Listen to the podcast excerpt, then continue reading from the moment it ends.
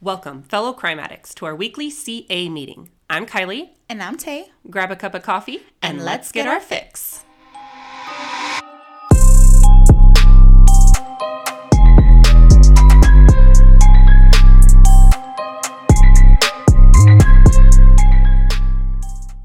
Today, addicts, we are talking about a necrophiliac loose in Michigan.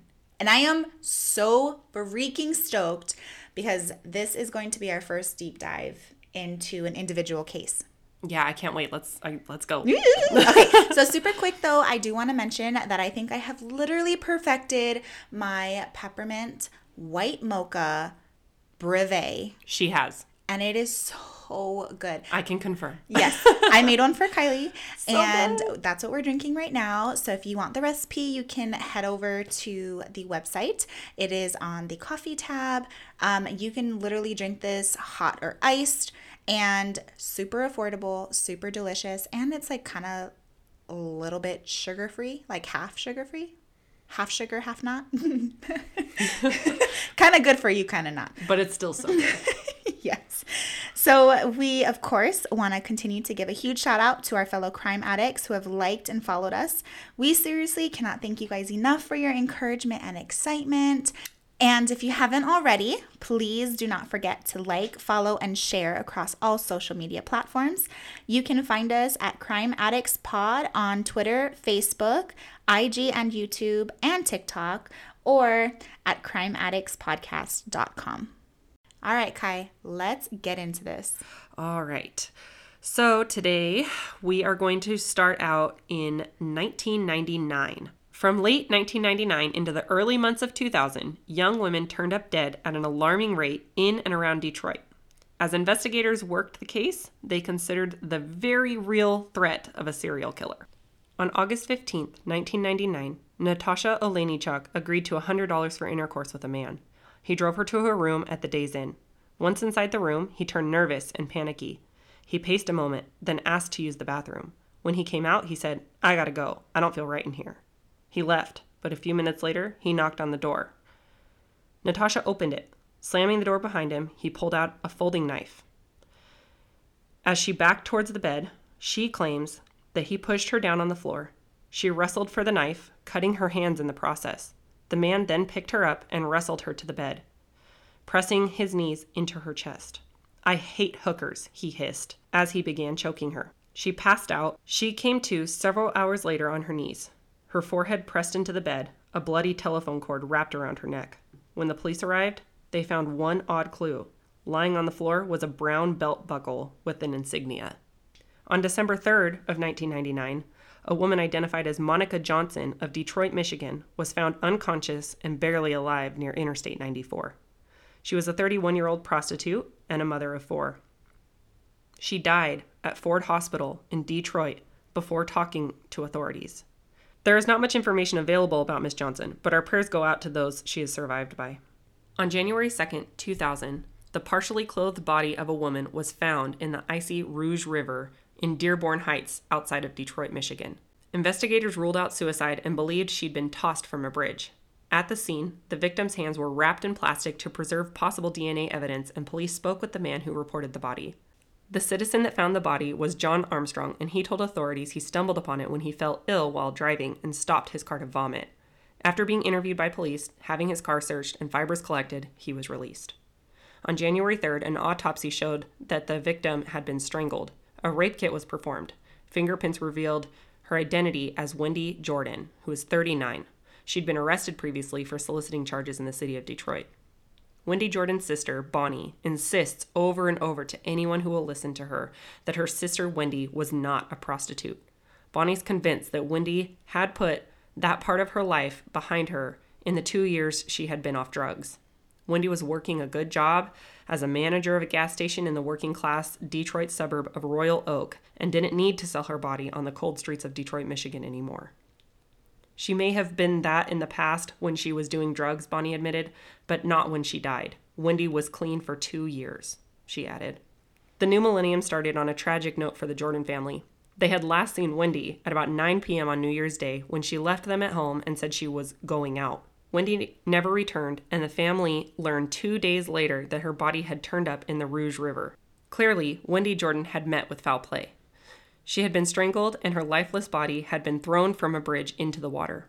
In a strange twist, police would learn too late that they had been closer than they ever would have thought to Jordan's killer. And if the red tape of bureaucracy had not slowed their investigation, authorities might have been able to apprehend a murderer before he had a chance to kill again.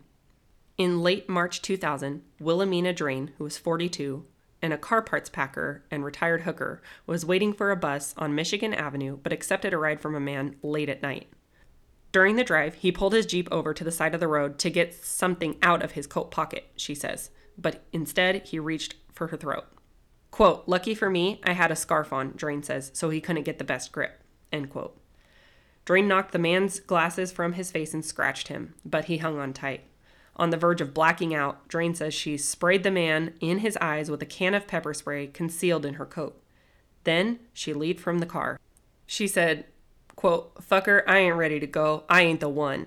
End quote. Then she ran away. She observed that the man had a tattoo of a tiger on his arm. On April 10, 2000, in plain view from some train tracks in a railroad yard in southwest Detroit was a woman's body. Then, another woman's body in the early stage of decomposition was found in a nearby culvert. A third victim, even more decomposed than the others, was discovered. All three victims had ligature markings around the neck. The official cause of death was determined to be strangulation. Each had posed in a sexually provocative way on their backs with their legs spread open. It was determined right away that the person committing these heinous crimes was the same offender. The fact that the bodies weren't hidden indicated that the offender potentially wanted law enforcement to find the bodies and even wants to be caught. There was a jacket that hid a prescription pill bottle with a man's name on it, but this turned out to be a dead end. The victim had placed the pill bottle in her pocket at some point. The women, who'd each had previous arrests, were identified through fingerprints as Robin Brown, 20 years old, Rose Marie Felt, 32, and Kelly Hood, 34. Rosemarie Felt was a vivacious blonde streetwalker from northeastern Detroit who struggled with crack addiction. When her body was located, her black tights were crotchless. After she had sex with the John in a Jeep vehicle, he strangled her and pitched her down the 20 foot slope, only to scuttle down after her and have sex with the body. Her body was in the deteriorating stages upon being discovered. Kelly Hood followed Felt and was murdered one week later. Hood went down to Detroit from Muskegon, a northern Michigan town that, despite its smaller size, seemed to have a lot of the same problems that plague the larger urban cities. Beneath its attractive appearance, Muskegon has more than its share of poverty. Kelly moved to the big city after meeting her future husband, who worked on the line at the Chrysler auto plant. They lived in a nice house in a working class neighborhood in Detroit and settled down to raise their family. The three children came quickly in succession, each about a year apart. But when the children were two, three, and four, something changed in Kelly, and along with a friend, she became a user of crack cocaine and heroin, and found herself constantly chasing the dragon. Soon, Kelly and her friend Linda were addicts, and when the kids were about six, seven, and eight, she left her husband and children for a life on the streets as a prostitute to support her habit. Hood's son was nine when his grandmother told him his mother was gone. In his words, the killer had no heart, and he had left my mother on a train track, discarded her like trash. An occupant of the train passing by first saw the body of Robin Brown. She was the first body found and the freshest because her body had not been discarded down the culvert like the others. When detectives arrived, she had been deceased for approximately 12 hours. Again, we don't know much about her, but our prayers go out to those she has survived by. Three days after Kelly was killed, but prior to Robin being killed, there was another victim. Her name is Devin Maris. She's a black transsexual prostitute and had fought off an attacker by blasting him in the face with pepper spray. She told the police about this man and was able to describe the baby faced predator wearing a work shirt that read Eric and his blue Jeep with, quote, the rear tire cover that had J E E P written on it, she said. Another surviving victim encountered the same man on April 11th, 2000. Her name was Avon Skinner, and her street name was Jasmine. She was working her usual spot on the north side of Michigan, just west of the Venus Strip Club. Only 36 hours before, she had hopped in a car, traded sex for $100, and seconds after, found a pair of meaty hands wrapped around her neck. The man was growling, quote, I hate prostitutes. Jasmine blacked out. Two hours later, she awoke on the grassy shoulder of the Edsel Ford Expressway. Her purse was gone, and her clothes were ripped. She had a four inch gash along her hip. Though shaken, she hadn't bothered telling the cops. Quote, even if bad shit happens to these women, they don't want to draw extra attention to themselves, said Brad Bullock. He's a police officer who worked the Michigan Avenue Strip for five years. Once it's done, it's done, he says. There is one more victim we do need to mention here, although we're not entirely sure that she's actually a victim. This woman goes by the name of Nicole Young, and early in the morning on April 10th of 2000, Nicole Young was hanging out between two car lots on Michigan Avenue. She's 5'6, 18 to 20 years old. She'd be the youngest of the victims. When she was approached, she named her $60 price, and after they had sex in the backseat of the Jeep, the man grabbed Young's white pantyhose and strangled her. Nicole had been murdered and her body was left for dead. Nicole was a Chicago woman who was brought to Detroit by her boyfriend, forced to prostitute, and then abandoned. What's odd here is she was a victim who was brutally murdered. However, and potentially fits the same descriptors as the others. However, he has never admitted to this murder, and this falls in a funky timeline of when the other victims were also being murdered and assaulted as well. So it's possible that she may not be a victim of his at all. And the reason that we bring it up here is because if you choose to go and do some research on this case, you will see her name pop up on a few sources. However, there is a documentary on the Oxygen TV show Twisted Killers. It's season one, episode two, and it's titled The Dead Don't Say No. And in this entire documentary, Miss Young is never mentioned anywhere in this documentary. Yet somehow he her name does come up in research for this Case. case.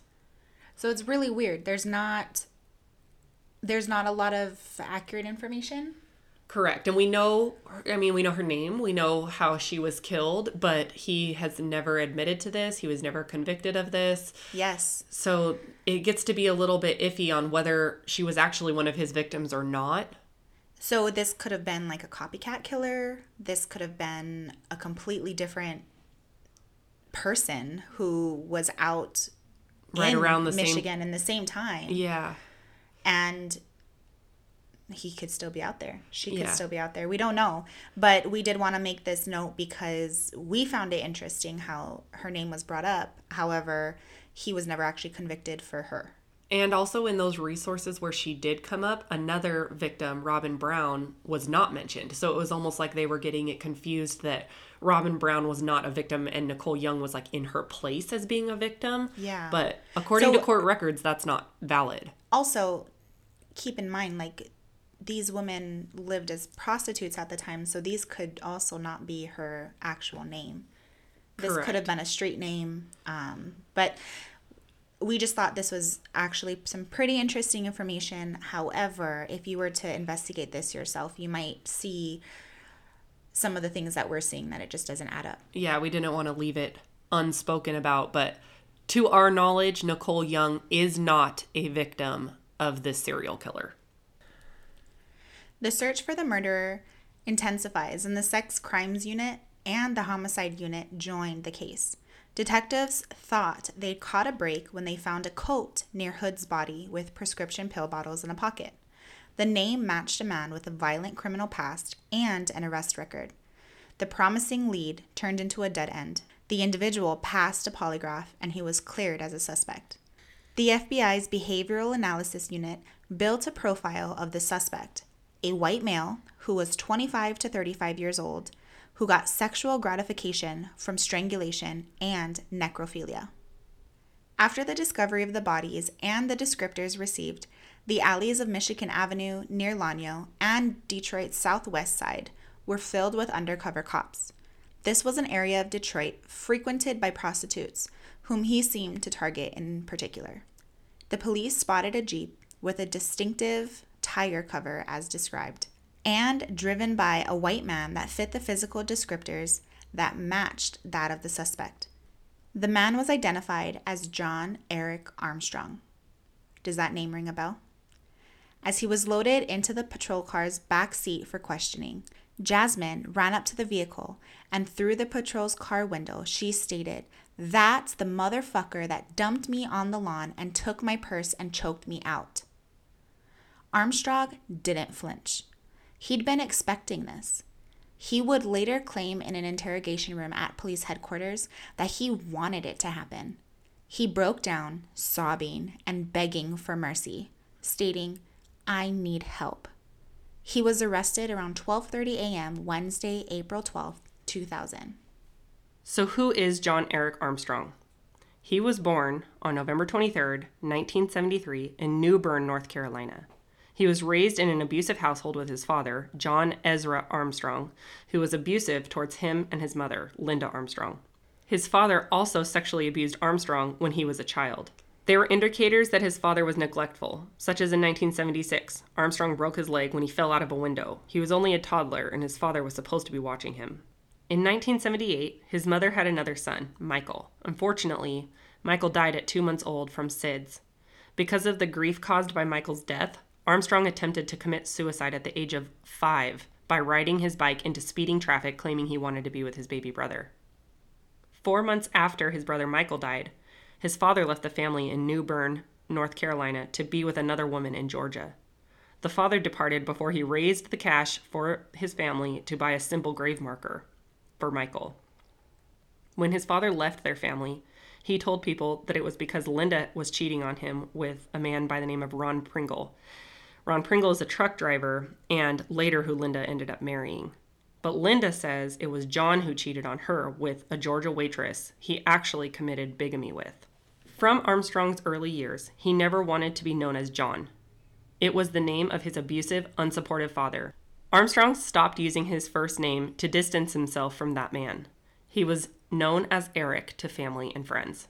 As a child, he fished, played Nintendo, baseball, and won a small trophy for a school debate. The unassuming kid was a B and C student who talked of becoming a police officer. Assistant Principal Terry Furman of New Bern High School, where Armstrong graduated in 1992 in the class of about 350 kids, said he was relatively unmemorable and not a discipline problem. As a teenager, he had a platonic friend with one girl, but she pressed him for sex. Eric, quote, wasn't ready, his mother said. Instead of hurting the girl's feelings, Armstrong wrote her a letter explaining that he had AIDS. If they slept together, he said she could die. The girl was so upset that she told her parents, who called Armstrong's mother. During a heated argument with his mother over the phone call, Armstrong grabbed a knife, locked himself in the bathroom, and threatened to kill himself. The standoff ended when paramedics talked him out and whisked him off to a psychiatric ward at the local hospital. He stayed there for a month. Afterwards, he went to a therapist regularly after school. This was the first sign of grief treatment that he received after his brother Michael had passed at such a young age. After high school, he worked for several months at a grocery store, then enlisted in the Navy. Armstrong joined the United States Navy in 1992. His rackmates have described him as, quote, moody. Armstrong worked as a ship's serviceman on the USS Nimitz from 1993 through 1999. On the Nimitz, he took required safety education classes, including one that warned against soliciting prostitutes. This is also where he met Katie Rednoskia, a former swimmer and graduate of Dearborn High School, who in 1998 became Armstrong's wife. Their first child was born February 4, 1999. His last job on the ship was as a barber shop supervisor. He was honorably discharged from the Navy in April 1999. During his eight years in service, Armstrong received the Navy Marine Corps Achievement Medal, two Good Conduct Medals, the Navy Unit Commendation Ribbon, the Meritorious Unit Commendation Ribbon, the National Defense Service Medal, Armed Forces Expeditionary Medal, and two Sea Service Deployment Ribbons. Armstrong applied to work with the North Carolina State Troopers, but they turned him down in 1999 after a former shipmate he used as a reference mentioned his temper. Then, the Virginia State Troopers rejected him because he was 17 pounds overweight. Armstrong took a job as a guard with Initial Security, and he signed up for law enforcement classes at Schoolcraft College in Livonia, Michigan, with hopes of eventually entering the U.S. Marshals or the nearby Border Patrol. It was only after Armstrong was busted that investigators identified the buckle found at the hotel room of Natasha was a part of the initial security uniform. On November 3rd, while guarding a medical office building in neighboring Novi, Armstrong called the cops at 1:30 a.m. to report that he'd just fought off some robbers. They'd smashed glass doors and slashed his face in the scuffle. It didn't take long for the cops to figure out that the report was a scam. When I pressed him, he broke down crying and admitted it after 15 minutes, remembers Novi detective Victor Lauria. Quote, he had cut himself with a scalpel from one of the offices. He showed us where he threw it in the dumpster, end quote. He was later charged with falsely reporting a felony, itself a felony count. This false report also cost him his job. Twelve days after the false report, Katie came home to find Armstrong blacked out on their canopy bed. He had swallowed a bottle of Comtrex, an over the counter allergy medication, with half a bottle of Budweiser. Doctors had to pump his stomach. Armstrong may have enjoyed his uniform, but he hated Michigan. He began to cruise the Detroit streets for prostitutes. Michigan Avenue, a quick 10 minutes away, attracted Armstrong's attention. It didn't seem to matter if they were young or old, ugly or beautiful, white or brown, or doing it for $40 worth of crack. Armstrong picked them up. His activities further drained the family's funds. To complicate matters, he now insisted his wife, Katie, dressed up as a prostitute every time they had sex. Katie says he couldn't have it any other way. After the arrest and during the interrogation, James Hines, a detective with the Wayne County Sheriff's Office, made a comment about leaving DNA on the back of Armstrong's hand and said that there was a lot of Armstrong's DNA on those girls. Armstrong cracked under pressure. He confessed to picking up the victims, having sex with them, and strangling them with his hands or their tights. Armstrong cooperated with the police investigation and answered questions without a lawyer present. Quote, basically, he just told us he either killed or tried to kill every prostitute he'd ever had sex with, Assistant Police Chief Marvin Winkler said. Quote, he expressed remorse several times and was crying like a baby, end quote. At the same time Armstrong was being interrogated for the bodies located in Detroit, detectives from the Dearborn Heights Police Department received the results from the State Police Crime Lab that fibers from Armstrong's vehicle had matched with those found on Wendy Jordan's tights. His blood samples, DNA, also matched sperm taken from Jordan's rectum. Dearborn Heights Police Department learned that Armstrong was in an interrogation room and was admitting to the crimes at that very moment. Over a 14 hour interrogation between cheeseburgers, cokes, and one restless nap, an ugly truth was revealed. Armstrong, who stands 6 feet 2 inches tall and weighs 230 pounds, claims credit for strangling five Detroit prostitutes and confessed he'd attempted to kill four others. He revealed details that only the killer would know, like how he'd given one a split lip, or how another wore leather, or how he'd squeezed the life out of yet another and returned to have sex with her broken body. Armstrong admitted to positioning the three victims on the railroad side so that he could always go back and have sex with them. He knew that they would always be there and they were exactly what he wanted without having to fight them. When asked how long he would return to have sex with the victims, he said, quote, until I couldn't stand the smell of them anymore, end quote. During the confession, Armstrong told Detroit police he not only strangled five Detroit area prostitutes, but that he earlier killed 11 other prostitutes while an active duty sailor aboard the aircraft carrier. The carrier was based in Bremerton, 10 miles west of Seattle across the Puget Sound, during several years of his service. He claims to have killed in Seattle, Washington, Hawaii, Hong Kong, China, North Carolina, Virginia, Thailand, and Singapore. Only the five slayings in the Detroit area have been confirmed, and police in the other jurisdictions have yet to attach the story to any bodies. Investigators are trying to connect him to unsolved murders in the cities in which the USS Nimitz docked from 1993 until he was discharged in 1999. It was discovered that the Nimitz was in Hawaii only twice during those years, 1993 and 1996. In 1996, the visit was for four days, and the 1993 visit was only one day. Honolulu police have looked into the unsolved murders for both those years, but none match the profile of Armstrong's victims. The only local case with a similar victim profile was that of a stripper who was found dead in her Waikiki apartment in November 1994, police said. Lisa Fracassi, who was 36, was found dead in her Nahua Street apartment with injuries to her neck. She was a dancer at what was the then exotic paradise on Keeaumoku Street, but there is no evidence linking Armstrong to Hawaii in 1994, Homicide Lieutenant William Kato said. Academics say it is not unusual for serial killers to exaggerate their body count to extend their feelings of superiority and domination. Quote, a lot of these guys are very eager to become the Heisman Trophy winner of serial killing, says Jack Levin, the director of the Brudnick Center on Violence at Northeastern University in Boston. It's also possible that Armstrong could think that he killed women who, in reality, he actually just left unconscious but not dead. In the Wayne County Jail, Armstrong was being held in the psychiatric observation unit where he was under closer than normal scrutiny due to contemplating suicide. Armstrong was charged with five counts of first degree murder and four counts of assault with intent to murder in connection with alleged Detroit area crimes. Later, one charge was dismissed after Wilhelmina Drain, who spoke extensively to the media after she said she was attacked, however, refused to testify because of the presence of cameras in the courtroom. In a two week trial in March of 2001, and after two hours of deliberation from the jury, John Eric Armstrong was convicted of first degree murder for the death of Detroit prostitute Wendy Jordan. He was sentenced to life in prison without the possibility of parole. Armstrong showed no emotion and sat still as the verdict was read. His family left the courtroom quickly without commenting. Katie Armstrong, who was pregnant with their second child at the time of the arrest, says her husband couldn't have killed Wendy Jordan because he left their home only briefly that day to buy cold medication.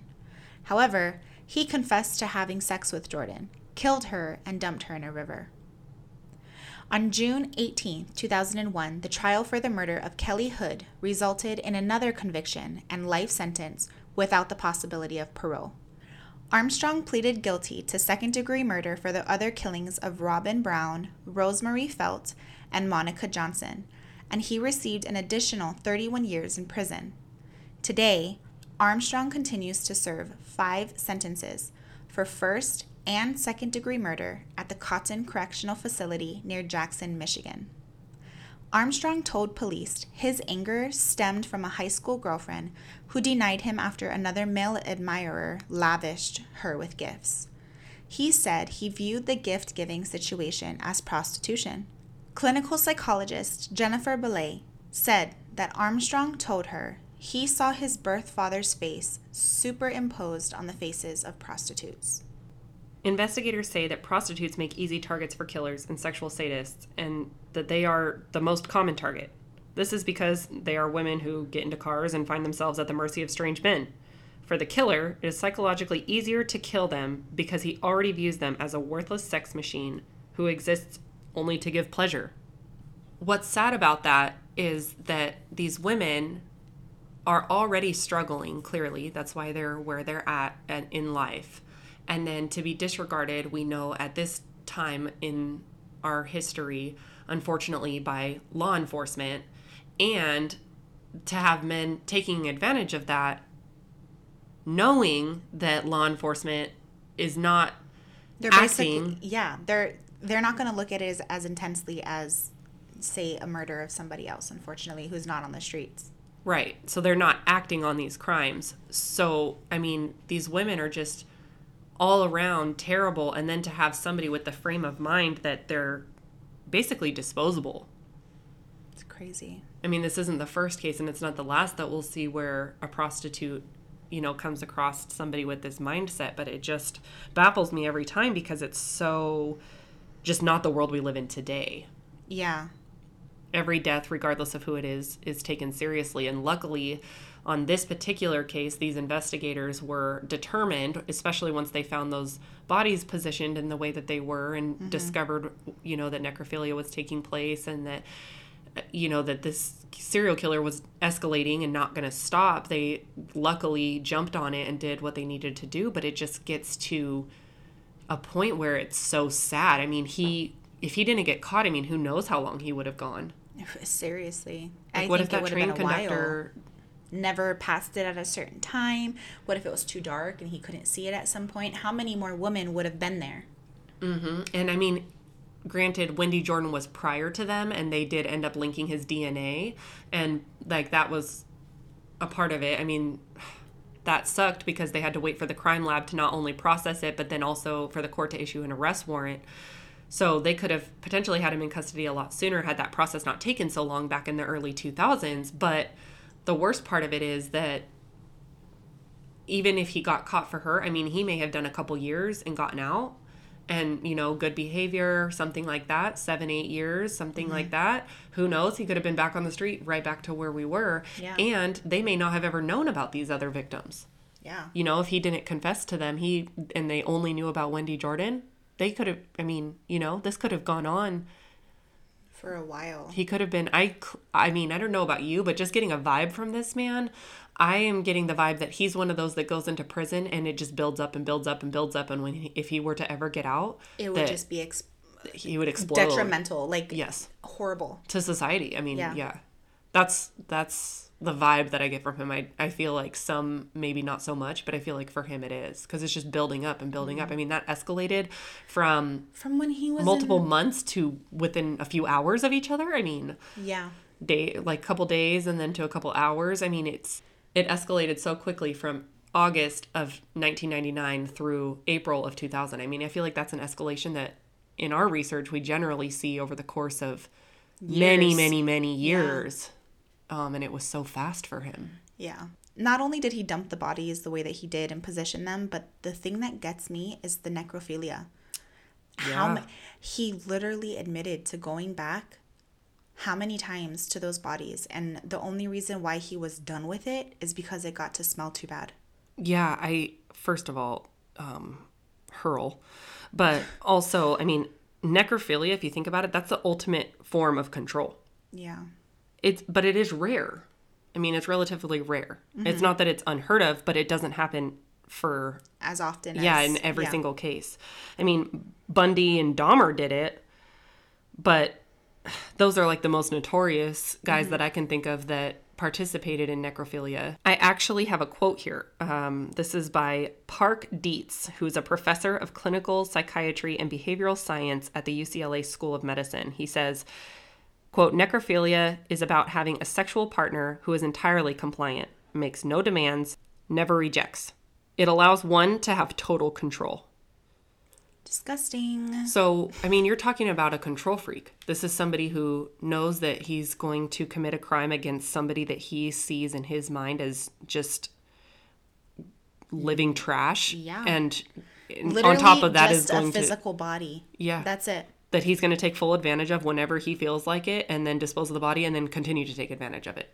I mean, that is a control freak to the max. I mean, he even created his own crime scene at his job saying that something happened, like needing that attention, needing that that sense of control. I'm going to make something happen here. Yeah. I'm going to draw attention to myself. I'm going to, I mean, controlling how him and his wife had sex. I mean, literally, man this, guy is a control freak. Issues. Yeah. To say the very least. It is insane. But it, I find it so interesting when we can start to see, you know, how they were raised, what happened in their history, what happened as they were kids. And I mean, him becoming a sexual predator did not go too far off of what happened to him.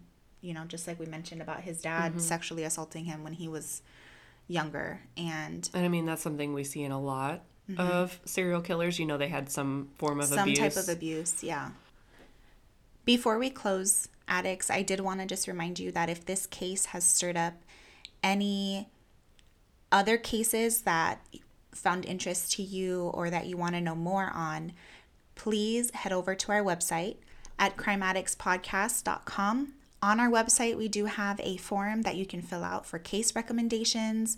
You can also leave reviews there. Um, we do have our Amazon banner where you can show some support, and of course, our coffee recipes are on there. So, basically, everything that you need, you can find on our website. But, like I said, we are going to be going into more individualized cases moving forward. So, if you guys have any recommendations, please feel free to leave them at the website. And with that, we will wrap up this week's episode on the ugly serial killer who could commit wizardry with that long red goatee, John Eric Armstrong. Come back next week, addicts, for another CA meeting. And until then, stay alive, Stay alert and, stay, caffeinated. Dun-na-na-na-dun-dun.